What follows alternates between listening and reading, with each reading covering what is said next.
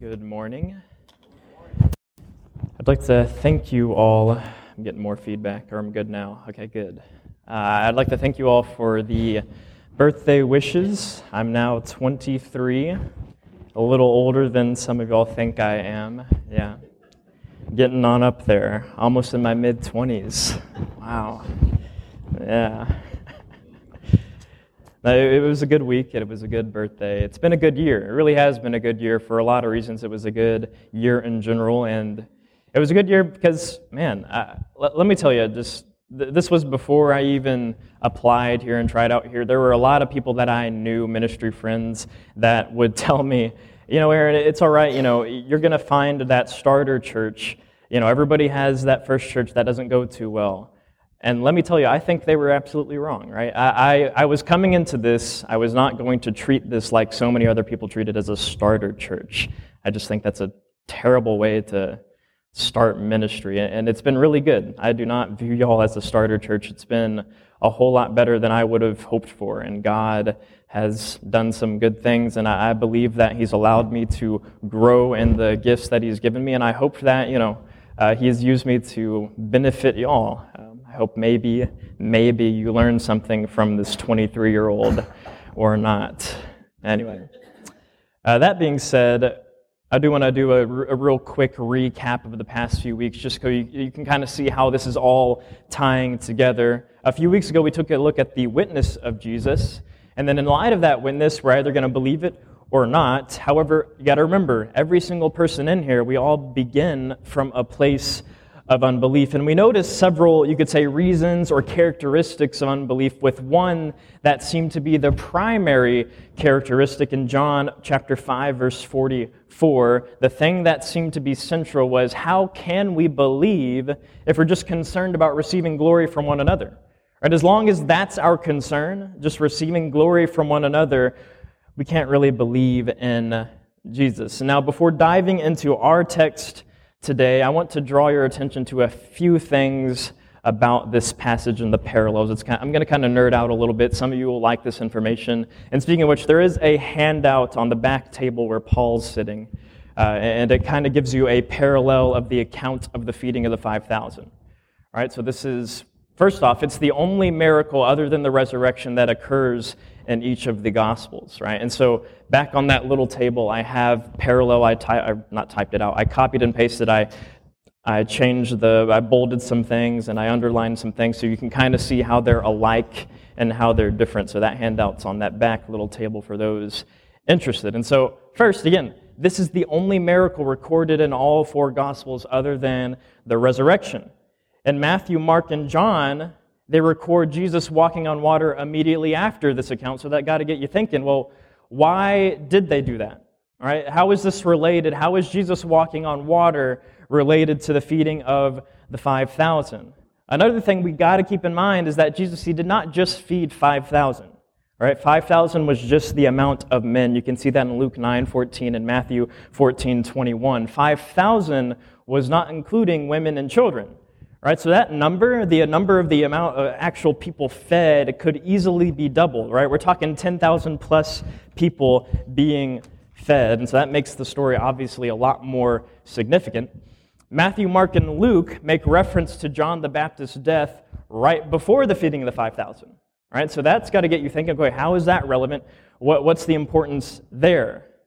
And I think there is some significance there. You got to remember John's main purpose, his main point. So, John chapter 1, just as a quick reminder, John chapter 1, verse 31. John says, I myself did not know him, but for this purpose I came baptizing with water that he might be revealed to Israel. You See, John the Baptist's whole purpose is just pointing people to Jesus. Right? His whole purpose is pointing the people to Jesus, and he kind of reiterates this in John chapter 3. John chapter 3, verse 26. John 3, verse 26, this is when John's disciples are baptizing, and then Jesus' disciples are also baptizing. And so in John 3, verse 26, it says this And they came, that is, some of John's disciples, they came to John and said to him, Rabbi, he who was with you across the Jordan, to whom you bore witness, look, he is baptizing, and all, all are going to him. And so John's disciples see this. They see people, all, all the people going to Jesus, and John's response is, That's great. That's the whole point. That's why I'm doing what I am doing, because I want to point other people to Jesus. And so I think John's death, likely occurring just before the feeding of the 5,000, feeding of the really 10,000 plus, is all the more significant. Think about this. Right? John's whole purpose was to point people to Jesus. Then immediately after his death, you got thousands of people coming to Jesus. What John wanted is coming to fruition. So many people are coming to hear Jesus. And so as John fades away to death, I most certainly think that is a joy for him as Jesus feeds the 5,000. So, John chapter 6, that's where we're going to be today. John chapter 6. It seems like these thousands believe, right? John has completed his mission. He, he's dead. Thousands are now coming to Jesus. They seem to believe, right? Now, remember last week we talked about how we didn't believe, and now we may believe. Maybe we believe, all right? But we got to ask, what do we believe about Jesus? We might believe Jesus, but we might believe wrongly. So, John chapter 6, verse 1 says this After this, Jesus went away to the other side of the Sea of Galilee, which is the Sea of Tiberias. Now, here, you might be thinking, well, I, I might be thinking, you might not be thinking of this. Um, is there a chronological issue? All right, so back in John chapter 5, verse 1, Jesus was just in Jerusalem. When did he get to Galilee, right? He just appeared there. And the way the text says this, it says he went to the other side of Galilee, which makes it sound like he was already in Galilee if he went to the other side of Galilee. So is there some kind of chronological issue here? Now we got to remember John, he's not recording every single thing that happens in the life of Jesus uh, consider John chapter 21 again. John chapter 21, verse 25. It says, Now there are so many other things that Jesus did, were every one of them to be written, I suppose that the whole world itself could not contain the books that would be written. So in John chapter 6, it kind of seems like a weird jump. Jesus just randomly appears in Galilee, but we got to remember, John, he's not recording every single thing that happens. All right, he's not giving you an exact chronological history of the life of Jesus. And we also got to keep in mind how history then is different than what we usually consider history. Right? They were more concerned with recording events and then making a point. Right? There was usually a message behind the history they recorded. They weren't as concerned about presenting an exact chronological history. And there are some people who take this, some people who look at the differences between the Gospels, uh, the quote unquote chronological inconsistencies, and they say, ha, therefore they're unreliable. I don't think so. See, I think the differences in the Gospels uh, actually serve to validate the Gospels. After all, would you say that they would be more questionable if they were exactly the same word for word? Like word for word, if you read the Gospels and they were exactly the same, throughout the whole thing. That would be a little bit, a little bit more, more questionable than if they were a little bit different. Because you got to remember, the four Gospels are recorded by four different people. And you probably heard this illustration before. If you had four different people viewing a car wreck, would they all describe the car wreck the same way? No. Right, so the Gospels being different, John recording his Gospel in a, different, in a different way than the other writers is not an issue. It's a matter of perspective and a matter of him trying to communicate a certain message. So, John chapter 6, there might be some sort of chronological jump that we're not aware of that he makes. Verse 2, chapter 6 says this And a large crowd was following him because they saw the signs that he was doing on the sick. On one hand, it is great, right? It's great that these thousands of people are, uh, are coming to Jesus, but on the other hand, we have an issue of why. Why are they coming to Jesus? And Jesus, he really wants them to see who he is, not just the things he does. And we can see in the text, they're coming because the, they saw the signs. They saw that he was healing the sick. They weren't really coming for who Jesus is. They came because they saw him do cool things. Now, this might not be the best example, but how would you feel if people were to just value you because of the things you do? Would you feel valued? Any, anytime somebody needed something, they would just come to you just because they need something? Would you feel valued? Or do those people just value the things that you do?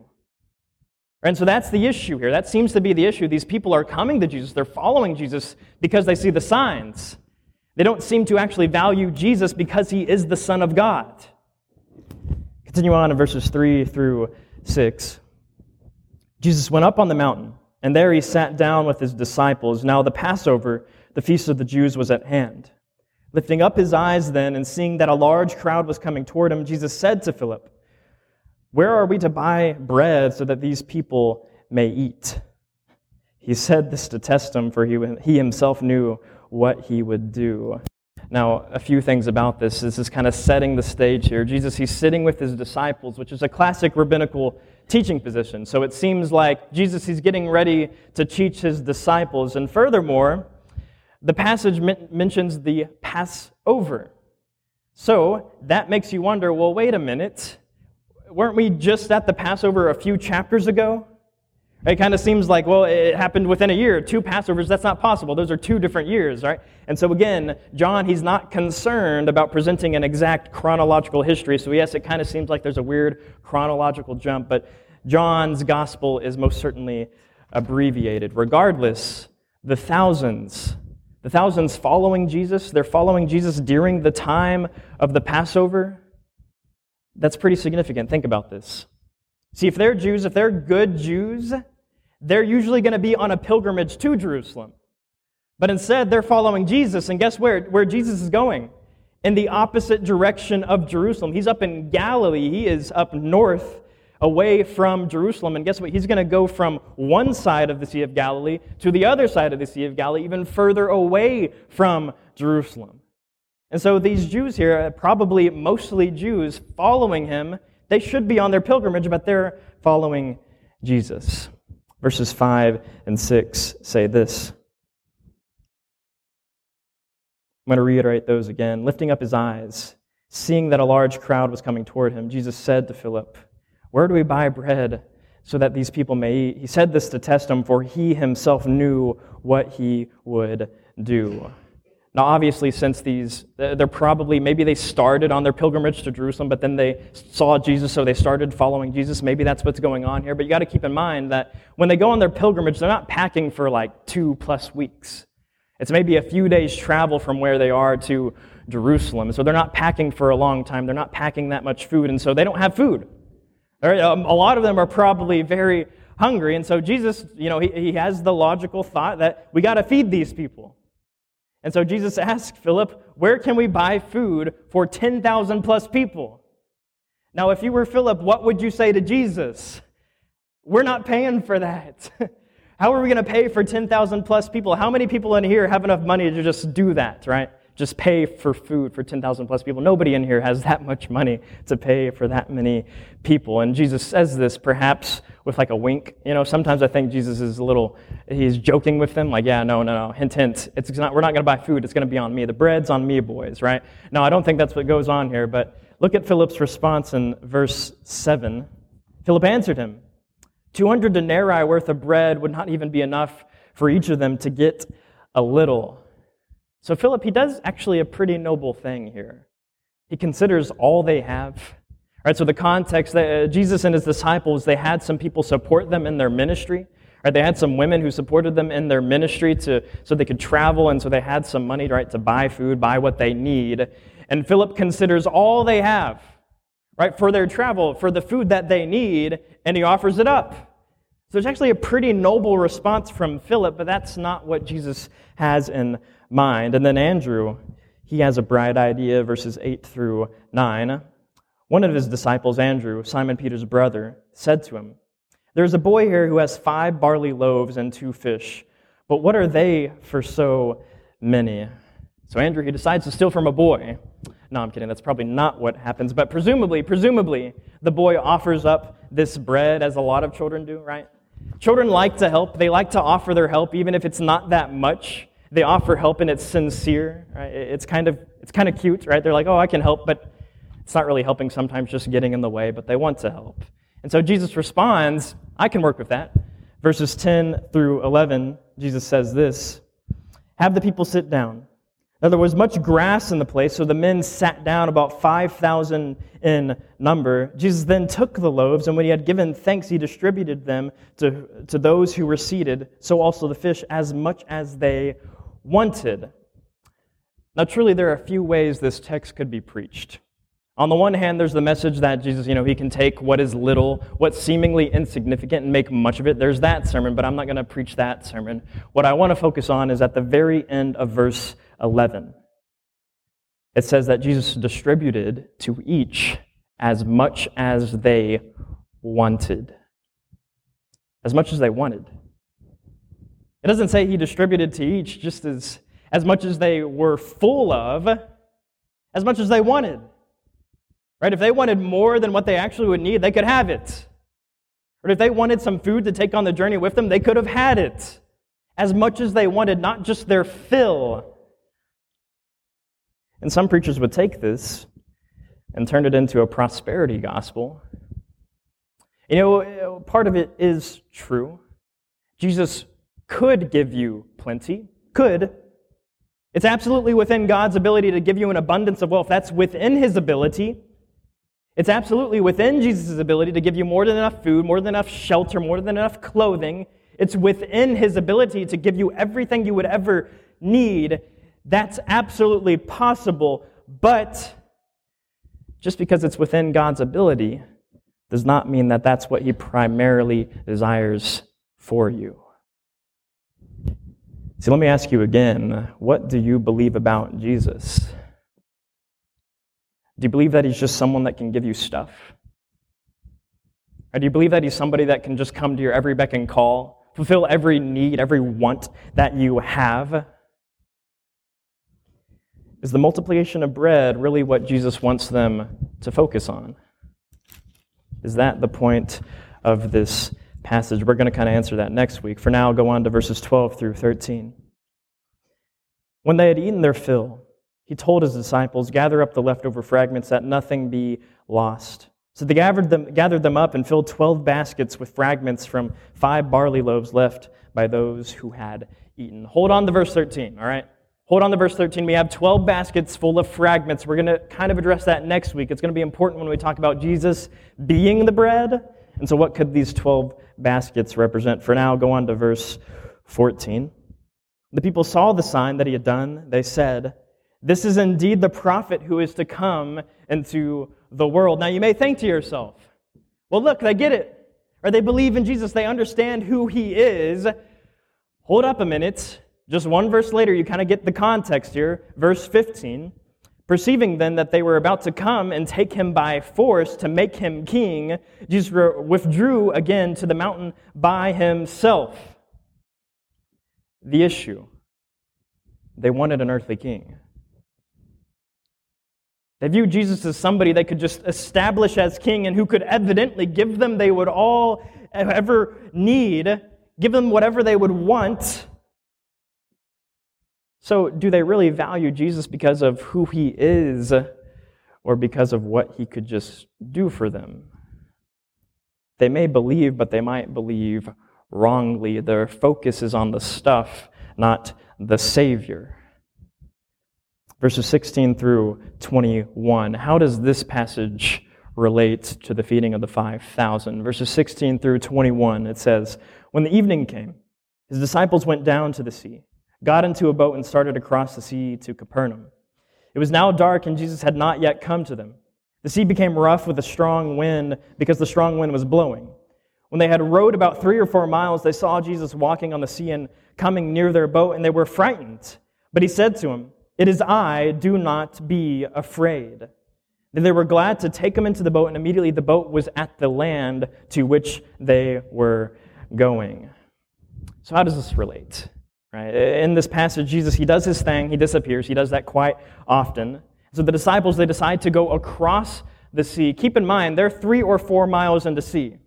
Three or four miles in the sea, the, the weather's bad, they could die, and Jesus just walks up to them, right? walks up to them and says, It's all right. It's all right. Chill out. They take them into the boat. And the way the text presents it is that they're just immediately where they need to be. They're just three or four miles into the sea. Now, keep in mind, I don't have a picture for this, I don't have a map for this, but Tiberias, which is where they're at, it's down in the, uh, I guess that would be the western corner of the Sea of Galilee. And then Capernaum is up on the top of the Sea of Galilee. And so it's just about a six mile journey by boat. And they're three or four miles into the sea.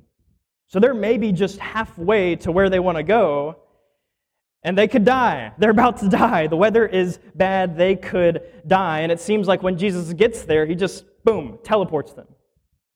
Uh, that's the way the Gospel of John presents it, at least. So, how does this, how does this passage relate to the feeding of the 5,000? Well, let me present you two extremes. On the one hand, Jesus can provide more than enough?